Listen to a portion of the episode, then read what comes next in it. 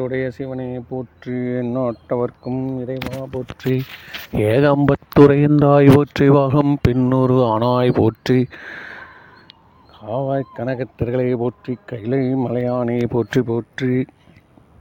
மெய்யன்பர்களுக்கு பணிவான வணக்கம். நம்ம தொடர்ந்து நிகழ்த்தும் இந்த ஞான வேள்வியில்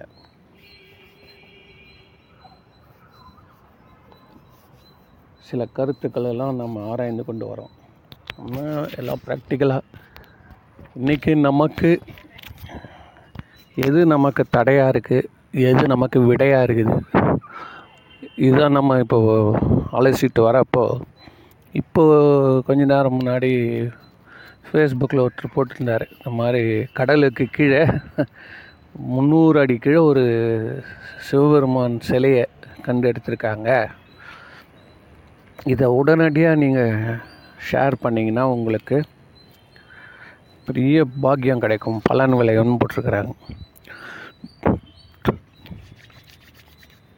இதெல்லாம் வந்து நம்மளுக்கு தெரியும் இதெல்லாம் சும்மாங்க எல்லாம் தெரியாதுங்களா சும்மா அவங்களுடைய இதுக்காக பார்க்குறாங்க விளம்பரத்துக்காக பண்ணுறது அப்படின்னு. சரி அவன் ஏதாவது பண்ணுறான் பண்ணிட்டு போகிறான் ரைட்டு இப்போ நம்ம ஏன் நமக்கு இந்த மாதிரி வழிகாட்டுறோன்னா நிறைய பேர் சுற்றிட்டு இருக்கானே தவிர்த்து நமக்கு வழிகாட்டுறோம் எங்கே இருக்கிறான்? அதுதான் நம்மளுக்கு முக்கியம். என்ன? எவ்வளோ டூப்ளிகேட் பொருள் விற்கிறான் சார்? நம்ம அதெல்லாமல் போய் வாங்குறோமா? என்ன? நமக்கு நல்ல பொருள் வேணும். சார் நல்ல பிராண்ட் எது சொல்லுங்கள் சார்? அப்படின்னா அதுதானே நம்ம போய்ட்டு ஹோட்டலில் போயிட்டு அந்த நம்ம ஒரு ஊரில் போனாலே தெரிஞ்சுக்கலாம் சார். காரணம் நம்ம சென்னையை விட்டுருங்க. சென்னையை விட்டுட்டு ஏன்னா இது வந்து ஒரு மாயா நகரம். இங்கெல்லாம் நம்ம ரொம்ப எதிர்பார்க்கக்கூடாது. எந்த ஒரு ஊரில் போனாலும் சாப்பாடு எங்கே நல்லா இருக்கும் அப்படின்னு கேட்டிங்கன்னா அவன் கரெக்டாக சொல்லுவான். இந்த இடத்துக்கு போங்க அப்படின்னு. இந்த ஹோட்டல் தாங்க நம்ம ஊரில் ஃபேமஸ்ஸு அப்படின்னும். அது மாதிரி ஒரு ஒன்று ரெண்டு ஹோட்டலுங்க பேர் கூட சொல்லலாம். நமக்கு வந்து அந்த மாதிரி யார் வந்து கரெக்டாக வழிகாட்டுறவன் இருக்கிறான்றது தான். ஏன்னா டைம் போகுது சார். ஃபஸ்ட்டு அதை நம்ம உணர்ந்துக்கணும். போகுது. டைம் போயிடுச்சு. மற்றதெல்லாம் விடுங்க சார். லைஃப்பில் வந்து மற்றது எதுனாலும் நம்ம திருப்பி மீட்டுக்கலாமா? ஆனால் காலம் காலம் போனால் திரும்புவதில்லை. காசுகள் உயிரை காப்பதும் இல்லை. ஓஹோ ஓஹோ மனிதர்களேன்னு ஒரு பாட்டு வரும். இந்த பாட்டு கிட்டத்தட்ட நான் நாற்பது வருஷம் முன்னாடியே அதை கேட்டு ரொம்ப ஒரு உற்சாகம் எழுதுறது. அந்த நாற்பது வருஷம் முன்னாடி கேட்டது நான் பார்த்த சின்ன சின்ன ஆளுங்கள்லாம் கோடீஸ்வரன் ஆகிட்டான் இப்போ. கோடீஸ்வரன் ஆகிட்டான் சார். சாதாரண சின்ன சின்ன ஆளுங்களாம் அதுக்கப்புறம் வந்தவங்களாம் கூட. ஏன்னா இந்த பாட்டு வந்து அன்றைக்கி என்ன என்ன பண்ணுச்சுன்னா இந்த மாதிரி வந்து இப்போ எதையும் நீ வந்து கா காலம் போனால் திரும்புவதில்லை. ஏங்க காலம் போனால் போதுங்க. நம்ம சொல்லி நிற்க போகுது? காசு எப்படி வரும்? அதை சொல்லு முதல்ல. அப்படின்றது நம்ம ஆரம்ப கட்டத்தில் சூப்பராக இருக்குது உண்மையிலேயே. ஆனால் போக போக பார்த்தீங்கன்னா கடைசியில் பார்த்தீங்கன்னா யார் நிற்கிறது யார் நிற்கிறதுன்னு நீங்கள் பார்த்தீங்கன்னா இந்த ஒரு டிசிப்ளின்டு லைஃப் வாழ்கிறான்ல அதுதான் சார். எல்லோரும் வாழ்கிறாங்க எல்லோரும் பணம் சம்பாதிக்கானா ஆனால் இந்த டிசிப்ளின்டு லைஃப் வாழ்கிறவன் கடைசி நேரத்தில் வந்து அவன் தெளிவாக இருப்பான். இவங்க வந்து ஏகப்பட்ட பிரச்சனையில் இருப்பாங்க. அது வந்து அதாவது பணம் இருந்துட்டால் மட்டும் பத்தாது. என்ன உடல் நலம் இருக்கணும் இல்லையா? தெரிஞ்ச ஒரு பெரிய ஒரு கோடீஸ்வரன் சார். சுகர் ப்ராப்ளம் என்ன என்ன அவஸ்தை என்ன அவஸ்தை? பா அடேங்கப்பா. சில உறுப்புகளே எடுக்க வேண்டிய நிலைக்கு போய் அடேங்கப்பா. சொல்லணுன்னா கஷ்டம் சார். கோடிக்கணக்கில் இருக்குது சார் பணம். என்ன பிரயோஜனம் சார்? ஆனால் இதே நம்ம பார்க்கக்கூடிய சாதாரணமான இறை வழியில் போகிறான் நேர்மையாக போகிறான் இருக்கிறதே வச்சுட்டு ஓடிட்டு இருக்கான். சார் இன்னொரு ஒரு பணக்காரன் ஒருத்தன் சார் டெய்லி சிவன் கோயிலுக்கு வரான் சார் தினமும் வரான் சார் நைட்டில் தினமும் அர்த்தஞ்சாமம் பூஜை பார்த்துட்டு போகிறான் சார் ஒரு பெரிய பணக்காரன். மேபி பணத்தெலாம் கொண்டு போய் அங்கங்கே வட்டிக்கு விட்றான் போல இருக்குது. அங்கே அக்கா எந்த ரொம்ப ஆக்டிவாக இல்லைனாலும் ஏற்கனவே சம்பாதிச்சதெல்லாம் தூக்கி வச்சுட்டுக்கிறான்.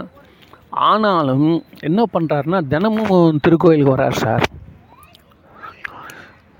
தினமும் வராரு. ஒரு ஒயிட் ஷர்ட்டு ஒயிட் வேஷ்டி இதை அணிந்துக்கின்னு தினமும் அந்த ஒரு நீட்னஸாக வராரு சார். ஏதோ வந்து வண்டி ஓடுது. வண்டி ஓடி நிற்குது என்ன? போனால் தான் தெரியும் ஆஸ்பத்திரி பக்கம். லிஸ்ட்டு போட்டு வச்சுருப்பான் விதவிதமான இது. சரி அதை விடுங்க. நம்ம அதை பயமுறுத்தி நம்ம இந்த பக்தி கொண்டு வரணும் இல்லை. எதுக்கு சொல்லுவான்னா இப்போ நிறைய பேர் வந்து சொல்லுவாங்க இல்லையா? பணம் பனை மரம் நடுங்க. இந்த இது பார்த்தோம் சார். அது பேர் என்ன? இந்த திருநெல்வேலி அல்வாவை இந்த ஆலடியான் இந்த மாதிரிலாம் நிறைய இந்த பனை வெள்ளம் நான் கருப்பட்டி போட்டு இந்த டிக்கனை ரொம்ப நல்லா கொண்டு வந்துட்டாங்க நல்லா அட்வர்டைஸ் பண்ணி நல்லா மார்க்கெட்டிங் பண்ணி நல்லா விலைக்கு தரமான பொருளை கொடுக்குறாங்க நல்ல சர்வீஸ் கொடுக்குறாங்க. அது ஒரு பிஸ்னஸ் மாடல் அந்த மாடல் நல்லாவே போயிட்டுருக்குது. அதில் வந்து பார்த்திங்கன்னா பண ஓலை தான் சார் வச்சுருக்கிறான். பண ஓலையை போட்டிருக்கிறான். பண ஓலையை காமிச்சா அது உள்ளே வந்து இந்த காப்பி டீயில் வந்து பணங்கள் கண்டு போட்டு கா பணம் சர்க்கரையை போட்டு கொடுக்குறான் சார். ஸோ அந்த பனை மரத்தை பற்றிய சிறப்புகள்லாம் வேறு பற்றி அதில் எழுதி வச்சுருக்கான். அந்த போர்டில் இந்த மாதிரி பனை மரத்தினால இந்த மாதிரி என்னென்ன பூமிக்கு என்னென்ன லாபம் எவ்வளோ பொருட்கள் ஒரு பனை மரம் கொடுக்குது இதெல்லாம். அப்போ இது நடுறவன் என்ன நினச்சிருப்பான்? இந்த பனை மரம் இன்றைக்கி நடுறவன் அவன் காலத்தில் அதை பார்க்க முடியுமானே தெரியாது. இல்லையா? அந்த மாதிரி நினச்சிருந்தா அந்த மரம் வளர்ந்துருக்குமா? அது மாதிரி தான் இந்த பக்தி கூட. ஒவ்வொருத்தருக்கு இப்போ வந்து பெரும்பாலான பேருக்கு சார் சில பேருக்கு கீரை மாதிரி சார் உடனே விளைஞ்சி மூணு மாதத்தில் விளைஞ்சி சில பேருக்கு கொத்தமல்லி மாதிரி சார். இந்த இறை ஆற்றல் இந்த அனுபவம் உடனே வந்துடுது. சில பேருக்கு எல்லாம் தேக்கு மரம் மாதிரி லேட் ஆகும். எவ்வளோ லேட் ஆனாலும் எல்லாமே ஒரு வே- என்ன சொல்கிறது ஒரு காரண காரிய அடிப்படையில் நடக்குது. அந்த வலியுமே இருக்குது இல்லை அது லேட்டாக ஆக ஆக கூட ஒரு வைராக்கியம் வைராக்கியம் வரணும் சார். அதான் முக்கியம். நீங்கள் எடுத்து படித்து பாருங்கள் எல்லா ஆன்மீக புஸ்தகங்களையும் எடுத்து படித்து பாருங்கள் வைராக்கியம் தேக்கு மரம் மாதிரி ஒரு வைராக்கியம் இருக்கணும். என்ன வைராக்கியம் இருக்கணும்? அப்படின்னீங்கன்னா எடுத்துக்கொண்ட கொள்கையில் நம்ம உறுதியாக இருக்கணும். நம்ம எந்த ஒரு ஒரு சின்ன கொள்கை எடுத்துக்கோங்க சார். அவ்வளோதான் இதில் நம்ம உறுதியாக இருக்கணும். இது இது வந்து என்ன அதுக்குன்னா இந்த வைராகியம் தான் நமக்கு இருக்கக்கூடிய முதல் குரு. நம்ம தேடுறோம்ல நல்ல வார்த்தை எங்கே கிடைக்கும்? நம்மளுக்கு வந்து யார் நல்லா கைட் பண்ணுவாங்க? நம்மளுக்கு கரெக்டாக போகிறோமா நம்மளுடைய பிரச்சனைகள் எல்லாம் தீருமா? இவ்வளோ கஷ்டத்தில் இருக்கிறோமே இதெல்லாம் எப்போ மீறும்? இதிலெல்லாம் வந்து அந்த வசனங்கள்லாம் ரொம்ப அருமையாக எழுதியிருப்பாங்க சார். உண்மையிலே கிறிஸ்துவ சமயத்தில் பொறுத்த வரைக்கும் இந்த சர்ச்சோடைய வாசல் அவங்க எழுதியிருக்கக்கூடிய வசனங்கள்லாம் மிக மிக உண்மை பாராட்டத்தக்கது போற்றத்தக்கது. ஏன் அப்படின்னா இந்த காலத்துக்கு தேவைப்படுது. இந்த மாதிரி கோ- நம்ம வந்து ப்ரோ ஜஸ்ட் லைக் போயிட்டே இருக்கிறப்பவே பஸ்ஸில் உட்காந்து போயிட்டே இருப்போம். அந்த வசனங்கள் பார்க்குறப்போ ஒரு ஆறுதல் கொடுக்குது. நம்மளுடைய கோயில்களில் வந்து அந்த மாதிரி செய்கிறது இல்லை ஏன் நம்மளில் ஏன் வந்து செய்கிறது இல்லை அப்படின்னிங்கன்னா நீ வந்து உன் வேலையை செஞ்சுட்டு போ போ. கோயில் உள்ளே வந்தியானா உனக்கு எல்லாம் கிடைக்கும். கோயில் உள்ளே வந்தியானா உனக்கு பெரும் சப்ஜெக்ட்ஸு பெரும் எல்லாமே அப்படியே மறைமுகமாக இருக்கும். ஒரு ஒரு சின்ன பூஜை பண்ணுறது ஒரு விழா பண்ணுறது பதினாறு சோட பூஜை வந்து உபச்சாரன்றான் சார். பதினாறு விதமாக ஒரு இறைவனை போயிட்டு தினமும் ஒருத்தர் வந்து காலையிலையும் மாலையிலும் பு அவங்க வந்து புகழ்கிறாங்க எப்படி பதினாறு விதம்னா முதல்ல வந்து வாசனை காட்டுறது ஊதுவத்தி காட்டுறது அதுக்கப்புறம் வந்து அந்த இது இருக்கு இல்லையா ம, விசிறுறது சாமரம் சாமரம் கொண்டு விசிறுறது அதுக்கப்புறம் கண்ணாடி காட்டுறது அதுக்கப்புறம் கொடிகள் அவங்க வச்சிருக்க கொடி ஆயுதங்கள்லாம் எடுத்து காட்டுறது இது மாதிரி அதுக்கப்புறம் தீபங்கள் காட்டுறது சூரியனை காட்டுறது சந்திரனை காட்டுறது நானாவோ பதினாறு விதமாக இறைவனை புகழ்தல். அது நம்ம அதை உணர்ந்தோம் வச்சுக்கலாம். போக போக நான் இறைவன் அங்கேயே இருக்கிறான். அவனுக்கு நம்ம இந்த வரவேற்பெலாம் கொடுத்து வரவேற்கிறோம். இல்லையா? ஒரு பிரதம மந்திரி வராரு ஏர்போர்ட்டில் போயிட்டு என்ன பண்ணுறாங்க புஸ்தகம் கொடுக்குறாங்க. சால்வை கொடுக்குறாங்க. தஞ்சாவூர் சில தட்டு ஏதோ ஒன்று நம்ம கொடுத்து நம்மளுடைய அன்பை கொடு காட்டுறோம் இல்லையா? அது மாதிரி அந்த பாவனை அந்த பாவனை இது வந்து எல்லாமே வந்து உள்ளுக்குள்ளார வச்சுருப்பாங்க.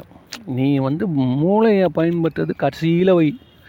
முதல்ல வந்து உன் பொறிப்புலன்களை எல்லாம் எங்கெங்கே போகிறதோ இந்த பொறிப்புலன்கள் தான் சார் நம்ம. இங்கே பையன் பார்த்துக்கினே இருப்பான் திடீர் ஜன்னல் வழியாக பார்ப்பான். வாத்தியார் இங்கே பாடம் சொல்லி வெளியிலேருந்து ஒருத்தன் வந்து ஃபுட்பால் விளையாடுற சவுண்டு கேட்கும். அவன் அங்கேருந்து கத்துறது சவுண்டு கேட்கும். இதெல்லாம் நடந்துன்னு இருக்கும். அதனால் என்ன பண்ணுவான்னு கேட்டிங்கன்னா வந்து அந்த டி டிஸ்ட்ராக்ஷன் ஆகுதுல்ல. ஸோ அது மாதிரி இந்த பொறிப்புலங்கள் டிஸ்ட்ராக்ஷன் ஆகாமல் பார்த்துக்கணும் அப்படின்னா வாஞ்சியார் கையில் அது வந்து என்ன மாதிரியான டூல்ஸ் இருக்குதுன்னு ரொம்ப முக்கியம். அவர் வந்து ஒரு ஸ்லைடு போட்டு காட்டுறாரு. ஒரு வீடியோ கிளிப்பிங் காட்டுறாரு. ஒரு டெமோ காட்டுறாரு. வெறும் தியரி மட்டும் சொல்லியிருந்தா வேடிக்கை. இப்போ நம்ம மதத்தில் வந்து ஃபுல்லாக இது மாதிரியான டெமோ தான் ஜாஸ்தி. அதனால் உள்ளே போயிட்டு வெளில வந்தால் வச்சுக்கலாம் அவனு மூளைக்கு வேலை இல்லாமலே அது உள்ளே இறங்கிடும் சார் இந்த பாடங்களெல்லாம் ஈஸியாக இப்போ சொல்கிறான் பாருங்கள் நிறைய இந்த இன்ஸ்டியூட் அந்த இன்ஸ்டியூட்டு ஆன்லைன் கோர்சஸ்ஸு அவன்லாம் நிறைய சொல்கிறான் நாங்கள் நீங்கள் வாங்க நாங்கள் நிறைய சிமுலேட்டட் எல்லாம் வச்சுருக்கிறோம். ஒரு படம் போட்டு விட்டால் கரண்ட் எப்படி பாயுதுன்னு நம்ம பார்த்துக்கலாமா? இப்போ சாதாரணமாக நம்ம படித்த அப்போல்லாம் வந்து ஒரு மைனஸ்லேருந்து ப்ளஸ்ஸு போகுதுன்னு ஆனால் இந்த இடத்துல பார்த்தீங்கன்னா அப்படியே ஒரு கிராஃபிக்கல் ரெப்ரஸன்டேஷனோட அப்படியே போகும். இல்லையா? ஸோ இது வந்து மைண்டுக்கு ஈஸியாக உள்ளே வாங்கிக்கிறதில்ல. அதுதான் நம்மளுது. இருந்தாலும் இந்த காலத்துக்கு என்ன தேவைப்படுது அப்படின்னா கொஞ்சம் விளம்பரம் தேவைப்படுது. இப்போ இந்த மாதிரி எழுதி வைக்கிறது சொல்கிறது வந்து ஏன் எழுதி வைக்கிறாங்க? மற்ற மதத்துலலாம் அப்படின்றது வந்து அது அவங்களுக்கு தான் தெரியும். இருந்தாலும் அது நம்மளும் செய்ய வேண்டிய காலம் வந்தாச்சு. எதனாலன்னா நம்ம மக்கள் எல்லாருக்கும் டைம் கிடையாது. ரெண்டாவது நிறைய கேள்வி சிந்தனைகள் இதெல்லாம் இருக்குது. அதனால் வந்து என்ன பண்ணுறாங்கன்னா இந்த மாதிரி பண்ணுறாங்க இதில் மிக முக்கியமான விஷயம் என்ன அப்படின்னு கேட்டிங்கன்னா இப்போவும் நம்மளுடைய ஆன்மீகத்தை எது ஓரளவு இயக்கிகிட்டு இருக்குது அப்படின்னு பார்த்தீங்கன்னா எது ஓரளவு இயக்கிட்டு இருக்குதுன்னு பார்த்தீங்கன்னா இந்த ஜோசியம் சார். இந்த அநியாயத்தை மட்டும் கேட்காதீங்க சார். தயவு செய்து இந்த அநியாயத்தை மட்டும் கேட்காதீங்க. ஜோசியக்காரனே இல்லை வச்சுக்கோங்களேன் இன்னைக்கு கிட்டத்தட்ட ஃபிஃப்டி சிக்ஸ்டி பர்சன்ட்டு கோயிலுக்கு வருமானம் போயிடும். கோயிலுக்கு வரவங்க பார்க்குறவங்க யாருமே வரவே மாட்டான். என்னைக்குன்னா மாதத்தில் ஒரு நாள் வந்தால் உண்டு. ஏன் மாதத்தை கூட ஏன் போகணும்? என்னைக்குன்னா திருவிழான்னு வந்தால் பார்த்துக்கலாம் விடு இந்த அளவுக்கு ஜனங்க வந்து சுற்றி நிறுறதுக்கு காரணம் வந்து இந்த நவகிரகங்கள்.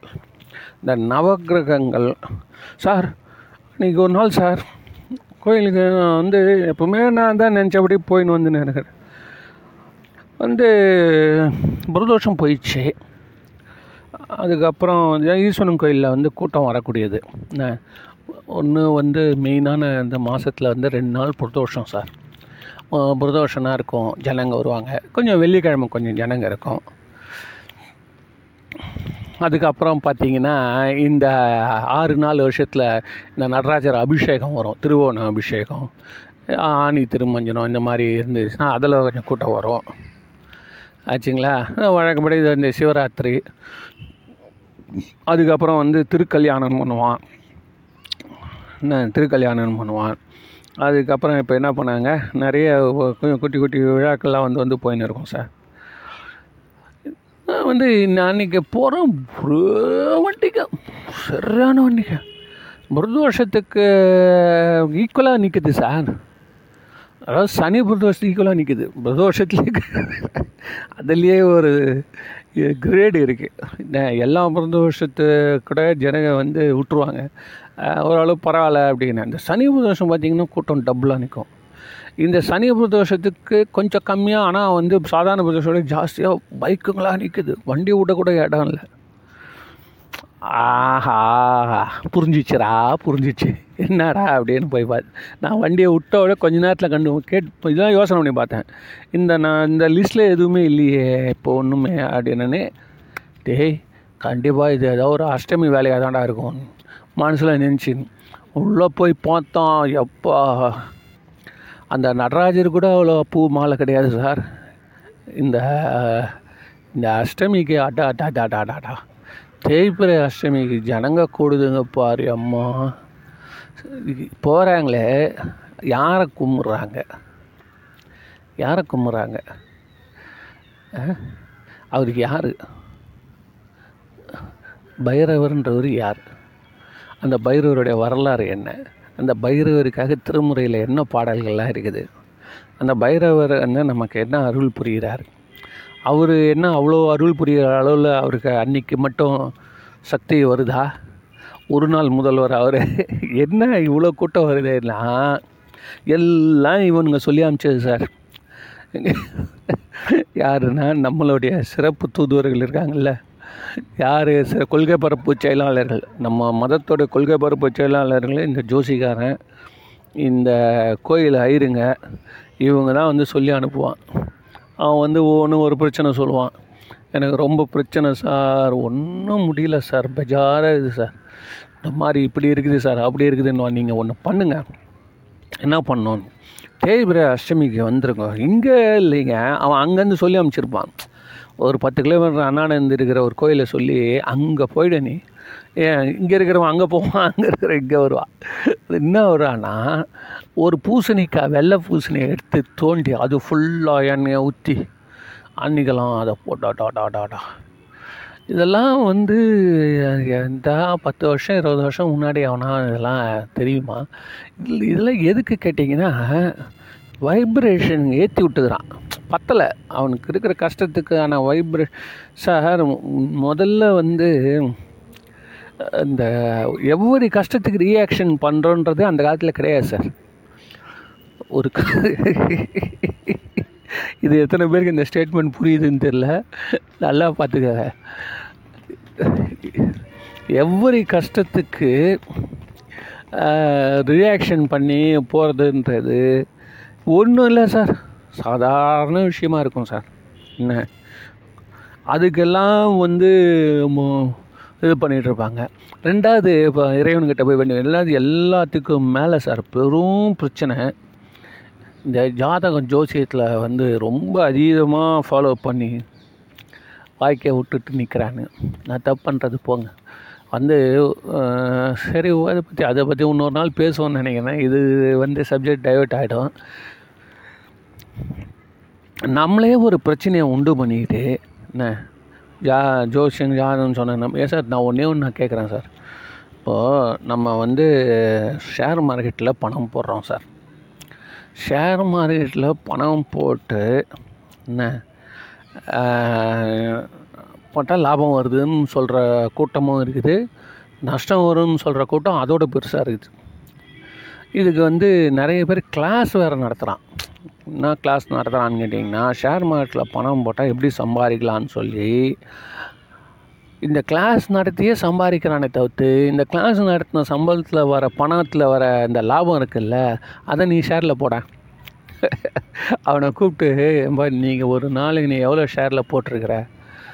நீ தான் எல்லா விஷயம் தெரிஞ்சுனாச்சே கரெக்டாக வச்ச பண்ணு. எனக்கு சொல்கிறல்ல முதல்ல நீ செஞ்சு காட்டு. அதுதான் சார் அட்லீஸ்ட்டு ஷேர் மார்க்கெட்டில் கூட ஒருத்தன் ரெண்டு பேரும் அந்த மாதிரி கிடச்சிருவான். அதை பற்றி ஒன்றும் டவுட் இல்லை. ஒருத்தன் ரெண்டு பேர் கிடச்சிருவான். என்ன கேட்டிங்கன்னா இப்போ இந்த ஜுன்ஜுன் வாலான்னு ஒருத்தன் இருக்கிறான். அவன் வந்து எது தொட்டாலும் தொலகுமா அவன் செத்துட்டான் பாவம். சுகர் வந்து ஏகப்பட்ட ப்ராப்ளத்தில் வந்து சொல்லணுன்னா கஷ்டம். அவன் உடம்புல அவ்வளோ நோய் நடுவில் வந்து இவ்வளோ கஷ்டம். வந்து என்ன பண்ணான்னா ஏகப்பட்ட பணம் சேர்த்து உடம்ப கவனிச்சுக்க அவன் போய் பணம் பணம் பணம் பணம்னு போய் அத்தனை கோடியை விட்டுட்டு அப்படியே எதையும் அனுபவிக்கல சார். அப்படியே போயிட்டான் சார். ஆனால் அவன் வந்து சொன்னான்னா ஜனங்க அப்படியே ஓடினா அது ஒரு அர்த்தம் இருக்குது ரெண்டாவது அவன் செய்யறது வந்து அவனோட சக்திக்கு உட்பட்டது. திடீர்னு வந்து குறைஞ்சா கூட அவனால் ஒரு வந்து இப்போ பணம் எடுக்க வேணான்னு அவனால் உள்ள நம்பிக்கை நிற்க முடியும் அவனால். அவன் மன உறுதி அது. என்ன சரி இருந்தாலும் என்ன பண்ணுதுன்னு கேட்டிங்கன்னா அவன் சொன்னது கூட செய்யலாம் சார் ஓரளவு. ஆனால் இந்த ஜோசிகாரன் சொல்கிறது என்ன எல்லாம் கேட்குறமே அவன் வாழ்க்கையில் எவ்வளோ உயர்ந்திருக்கான்னு சொல்லுங்கள் சார். இப்போ ஏன் அவன் அவனுக்கு தெரியுது இல்லை இந்த பொருத்தம் இந்த பொருத்தம் இந்த மாதிரிலாம் சுச்சுவேஷன் இருந்தால் இந்த மாதிரி பண்ணால் இந்த பரிகாரம் பண்ணால் இந்த அளவு நம்ம நல்லா இருக்கலான்றது தெரியுது இல்லையா அவனுக்கு? ஆ? சரி அந்த மாதிரி ஒரு நீ சப்போஸ் அவன் தான் அப்படி ஏழையாக பிறந்துட்டான் அவன் கட்டிக்கிற பெண்ணு அது. இதெல்லாம் பார்த்து வச்சு நம்மளை வாழ்க்கையில் மேலே கொண்டு போயிடுனான்னு பார்த்தீங்கன்னா அது அதோட பாவமாக இருக்கு சரி பசங்களுக்குன்னா இப்படி இருக்கலாம். நீங்கள் பார்த்த வரைக்கும் சார் ப்ராக்டிக்கலாக அவன் எதுவும் பெரிய டெமோ பண்ணல சார் அவன். ஜோசியம் சொல்லி சம்பாதிக்கிறிய தோற்று உனக்கு வந்து ராஜ யோகம்ன்றான் அந்த யோகம் இந்த யோகம்ன்றான் லக்ஷ்மி யோகம்ன்றான் என்னென்னோ சொல்கிறான் குபேர யோகம்ன்றான் அந்த மாதிரி வருவதற்கான பொருத்தனையே தேட யார் வேணான்னாங்க எத்தனை விதமான பொருத்தங்கள் இருக்கக்கூடிய இடத்த பார்த்து உன் வாழ்க்கை நீ முன்னேற்றி இந்த இந்த ஜுன்ஜின் வேலைனா காட்டுறான்ல. நான் வந்து எழுநூறு கோடி போட்டேன்னா ஆயிரத்தி நானூறு கோடி எடுக்கிறேன்னு காட்டுறான். என்ன? அந்த மாதிரி யாராவது டெமோ பண்ணி வெறும் ஜாதகம் பொருத்தம் மட்டும் நம்பி என்ன? எந்த ஜோசிக்காரனாவது வாழ்க்கையில் கோடீஸ்வரன் கோடீஸ்வரன் பெரிய பெரிய நிறுவனத்தில் அதிபராக ஆகியிருக்கானா ரியல் எஸ்டேட் ஓனர் ஆகியிருக்கானா சினிமா ப்ரொடக்ஷன் ஆகியிருக்கானா அரசியல்வாதி ஆகியிருக்கானா இவனுங்க செய்கிறது எல்லாமே என்ன சொல்கிறது வந்து எடுபிடி வேலை. நீ ஏற்கனவே நீ ஏதோ இருக்கிறியா? உனக்கு நான் வந்து எடுபிடி பண்ணுறேன் ஆனால் தனக்கு அதை பயன்படுத்திக்க மாட்டேன்னு சொன்னால் நம்ம நம்மளே என்ன கேள்வி கேட்டோம்? எல்லாம் ஊசி போடுறப்பயோ நீ முதல்ல போட்டியா? மந்திரிங்களாம் கூப்பிட்டோம். எல்லாரையும் கேட்டோம். பிரதம மந்திரி வரையும் கூட எல்லாரையும் கேள்வி கேட்டோம். என்ன கேட்டோன்னா நீ முதல்ல நீ ஊசி போட்டியா? நீ ஊசி போட்டு காட்டு நாங்கள் போடுறோம். இந்த கேட்டோமா இல்லையா? எந்த ஊசியும் நான் வந்து நம்ப முடியாது அப்படின்னு தான் எல்லாரும் சொல்லிகிட்டு இருக்கிறாங்க. அப்புறம் வந்து அவங்கவுங்க எம்எல்ஏ போடுறான் மினிஸ்டர் போடுறான் எல்லாம் பார்த்துட்டு தான் அப்புறம் ஜனங்க வந்ததுங்க நான் அதே மாதிரி தான் இப்போ இவரு கேட்குறேன் நீ வந்து ஜோசிக்காரனாக இருக்கிறவர் வந்து தான் வாழ்க்கையில் பார்த்தீங்கன்னா பரிதாபமாக இருக்கார் சார் ரொம்ப ஜோசிக்காரங்க பரிதாபமாக இருக்கிறாங்க. இல்லை இந்த ஜோசியத்தை ம நம்பி தான் வாழ்ந்துன்னு இருக்கான். ஜோசியன்றது நீ சொல்கிற ஒரு பக்கம் இருக்கட்டும் சார் நீ அதோடைய அது லே அதோடைய என்ன சொல்கிறது ஒர்க்கிங் மாடல் அது எப்படி அது ஒர்க் ஆகுதுன்றதை பயன்படுத்தி அதை வச்சு நீ எங்கேயாவது ஒரு முதலீடு பண்ணி நீ வந்து வாழ்க்கையில் நீ இன்னும் கொஞ்சம் ஒன்று வேணால் நீ ஒரு லாட்ரி வாங்க. சொல்லு. கேரளாவில் போயிட்டு கேரளாவில் வந்து லாட்ரி நீ வந்து இந்த மாதம் நம்ம குபேர யோகம் வருது அப்படின்னா போயேன். போயிட்டு பண்ணேன் அதனால் அப்போது வந்து ஜோசியம் பொய்யா உண்மையானா நான் அது உள்ளே வரல. நான் என்ன சொல்கிறேன்னா அதை இப்போ அதை செய்யறதெல்லாம் ராஜ விளையாட்டு.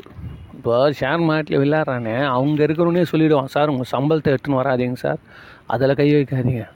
ஏதாவது உனக்கு ஒரு போனஸ் வந்து அதை எடுத்துன்னு வாணுவான் ஏன்னா வந்தாலும் வரும் வராமலும் போகும். யாருமே வந்து பார்த்தீங்கன்னா என்ன சொல்லுவாங்கன்னா நீ மியூச்சுவல் ஃபண்டில் வேணால் போடு. நீ டைரெக்டாக விளையாடாத. ஏன்னா யாருக்கும் கேரண்டி கிடையாது. நல்லா சார் எல்ஐசி நேற்று வரைக்கும் அத்தனை கோடி ஆயிரம் கோடியை வந்து அதானியில் போட்டு வச்சான். சார் அவனுக்கு யாருன்னா தெரியுமா இந்த மாதிரி ஒரு இது வரும்னு? எவனோ ஒருத்தன் எங்கே வந்து ஒரு பக்கம் ஷீட்டு ஒரே ஒரு பேப்பரு பிரிண்ட் பண்ணி அமிச்சான். அதை அந்த அதில் முதலீடு செஞ்சவங்களாம் அதை நம்புறானுங்க. நம்புறான்னா ஒரு அளவுக்கு அது அவன் சொல்கிறது இப்போ யார் நான் போய் சொன்னேன்னா ஒத்துப்பானே? நம்மளே எவ்வளோ நாள் சொல்லின்னு இருந்தோம். டேய் இவன் சும்மா சும்மா எல்லா போர்ட்டும் வாங்கினுக்கிறான் எல்லா ஏர்போர்ட்டும் வாங்கின்னு இருக்கிறான். இது நல்லா நம்ம சொன்னாலாம் கேட்கல அவன் வந்து சொல்கிற விதத்தில் அவன் கரெக்டாக சொன்னான். அது எடுபடுது. எடுபடுற அளவில் அவன் கிளி ஊட்டிட்டான். முடிஞ்சு போச்சு. ஜனங்கள்லாம் விட்டா போதுன்னு ஓடுதுங்க. இதுதான். ஸோ இது இது மாதிரி தான் இன்வெஸ்ட் பண்ணுறப்போ தான் ஃபண்டமெண்டல்ஸ்லாம் பார்த்து உறுதியாக நின்று நீ நிற்கலாம் ஆனால் அந்த மாதிரி வந்து நம்மளுக்கே ஃபுல்லாக தெரியாது. அதை பற்றி கம்பெனி பற்றி அவ்வளோ தான் நினைக்கிறோம். சரி அப்படியே வே- மேம்போக்கா. ஆ நம்மளுக்கும் கிடைச்சது வரைக்கும் சுற்றின்னு போயிடலான்னு. இதுதான் எல்லாருக்கும் ஆசை. ஆனால் நம்மளுடைய ஆன்மீகத்தில் அந்த மாதிரிலாம் கிடையாது. ஒரு நேரத்தில் இப்போ ஆன்மீகத்தில் இப்போ நான் சொன்னேனே அதில் இன்வெஸ்ட் பண்ணுறதா இருந்துச்சுன்னா அது வந்து ஒரு தென்னை மரம் பனை மரம் தேக்கு மரம் இதில் இன்வெஸ்ட் பண்ணுறது சமம் சார் புரியுதுங்களா? அதோடைய வெயிட்டிங் பீரியட் ஜாஸ்தியாக இருக்குது பெரும்பாலான பேருக்கு இருக்கும். சில பேருக்கு அடிச்சது அவன் செஞ்ச புண்ணியம். இங்கே தான் ஒரு சாமியார் இருந்தார் சார் திண்டுக்கல் பக்கத்தில். அவர் வந்து அவர் பேச்சு நான் கேட்டிருக்கிறேன். நினச்சி பார்ப்பேன் இந்த மாதிரி. நான் யோகம் செஞ்சானோ இந்த ஆள். இந்த வயசுலேயே டக்குன்னு வந்து ஒரு பெரிய மடம் கட்டிட்டான். அதுதான் இதாக இருக்குது என்ன பண்ணுறான் அப்படி? அந்த ஆளுக்கு எல்லா இடத்துலையும் நல்ல ஒரு மரியாதை இருந்தது. ஏன்னா நிறைய தமிழ் வர கலந்து அடிச்சு விட்டார். இப்போ என்னென்னா ரொம்ப பேர் வந்து வெறும் சமஸ்கிருதத்தை வச்சு சாமியார் சுற்றின்னு இருப்பாங்க. இவர் வந்து தமிழ் இறக்குனார் களத்தில். இறக்குனோடனே டபுள் என்ஜின் ஸ்பீடில் ஓடுது. அதுக்கப்புறம் பார்த்தா இந்த கொரோனாவுக்கு அப்புறம் செத்துட்டார் அவர்.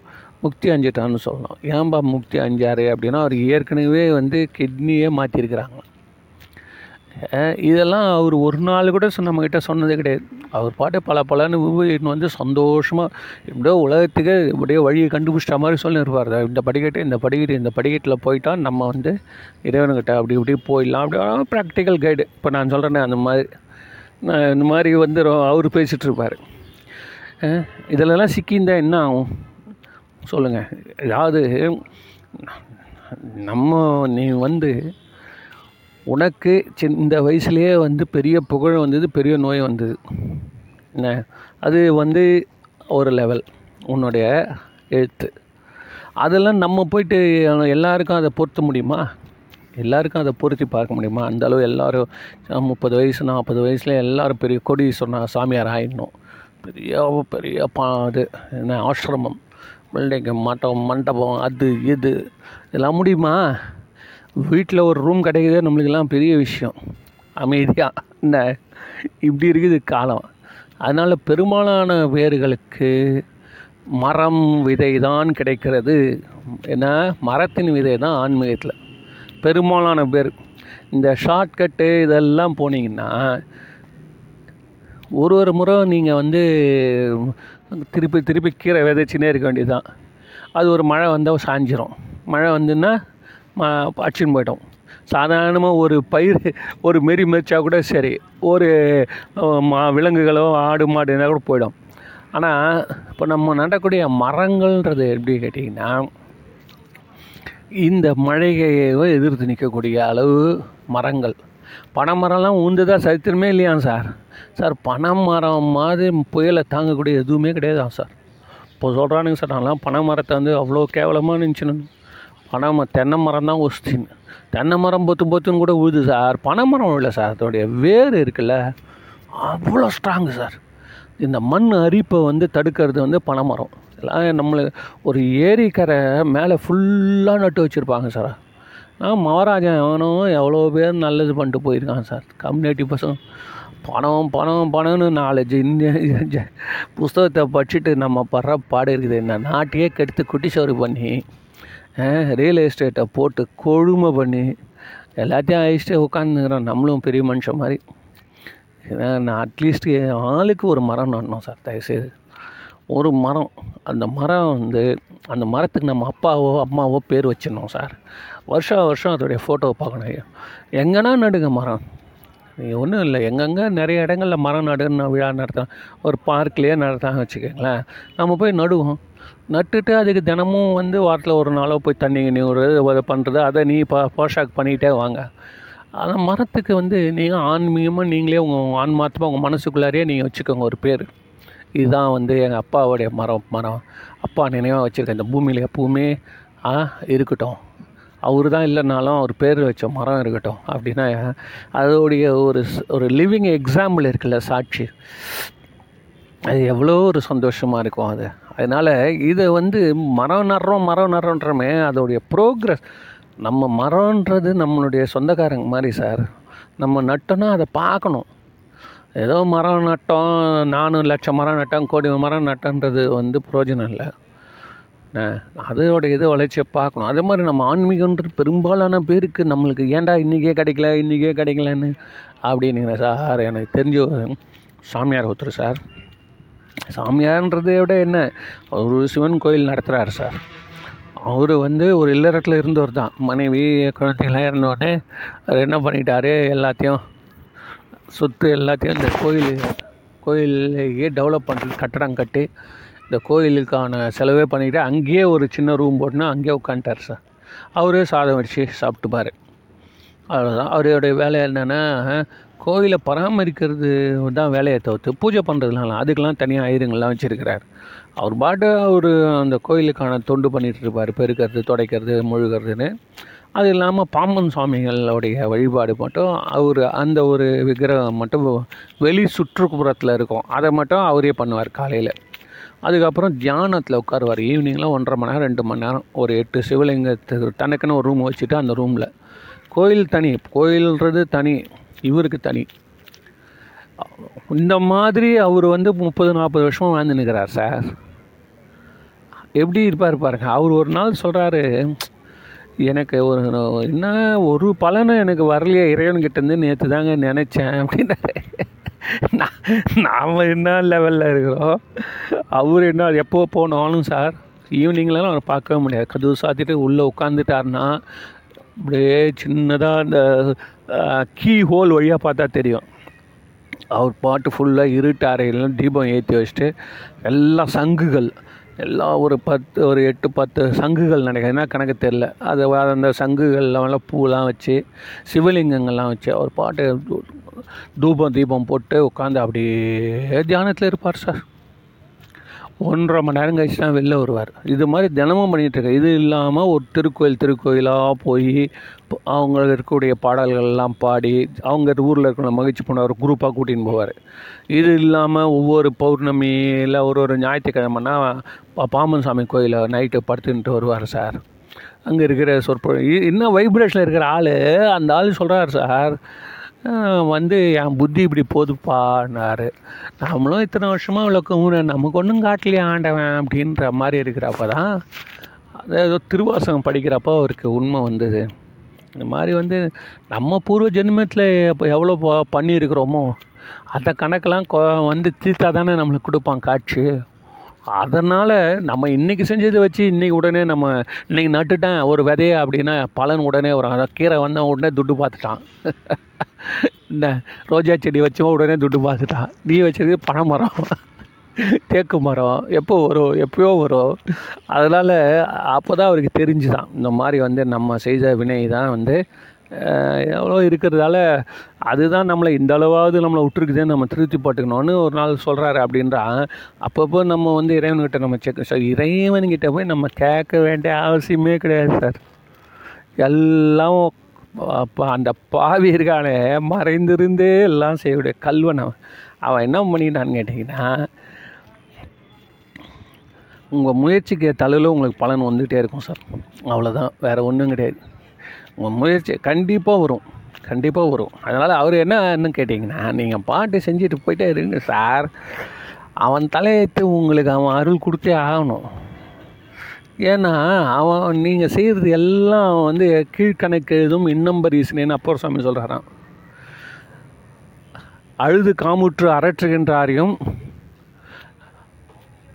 பொழுதுபோக்கி ஒரு நல்ல வரி வரும். அதாவது இறைவனை அழுது வணங்கி கும்புறவங்க எவ்வளோ நேரம் ஆகுதான் என்ன பண்ணால் என்ன கஷ்டப்பட்டான் இறைவனை அதுவும் லெட்ஜில் எழுதுகிறாராம் கிரெடிட் அதே மாதிரி கழிக்கணும். இந்த மாதிரி.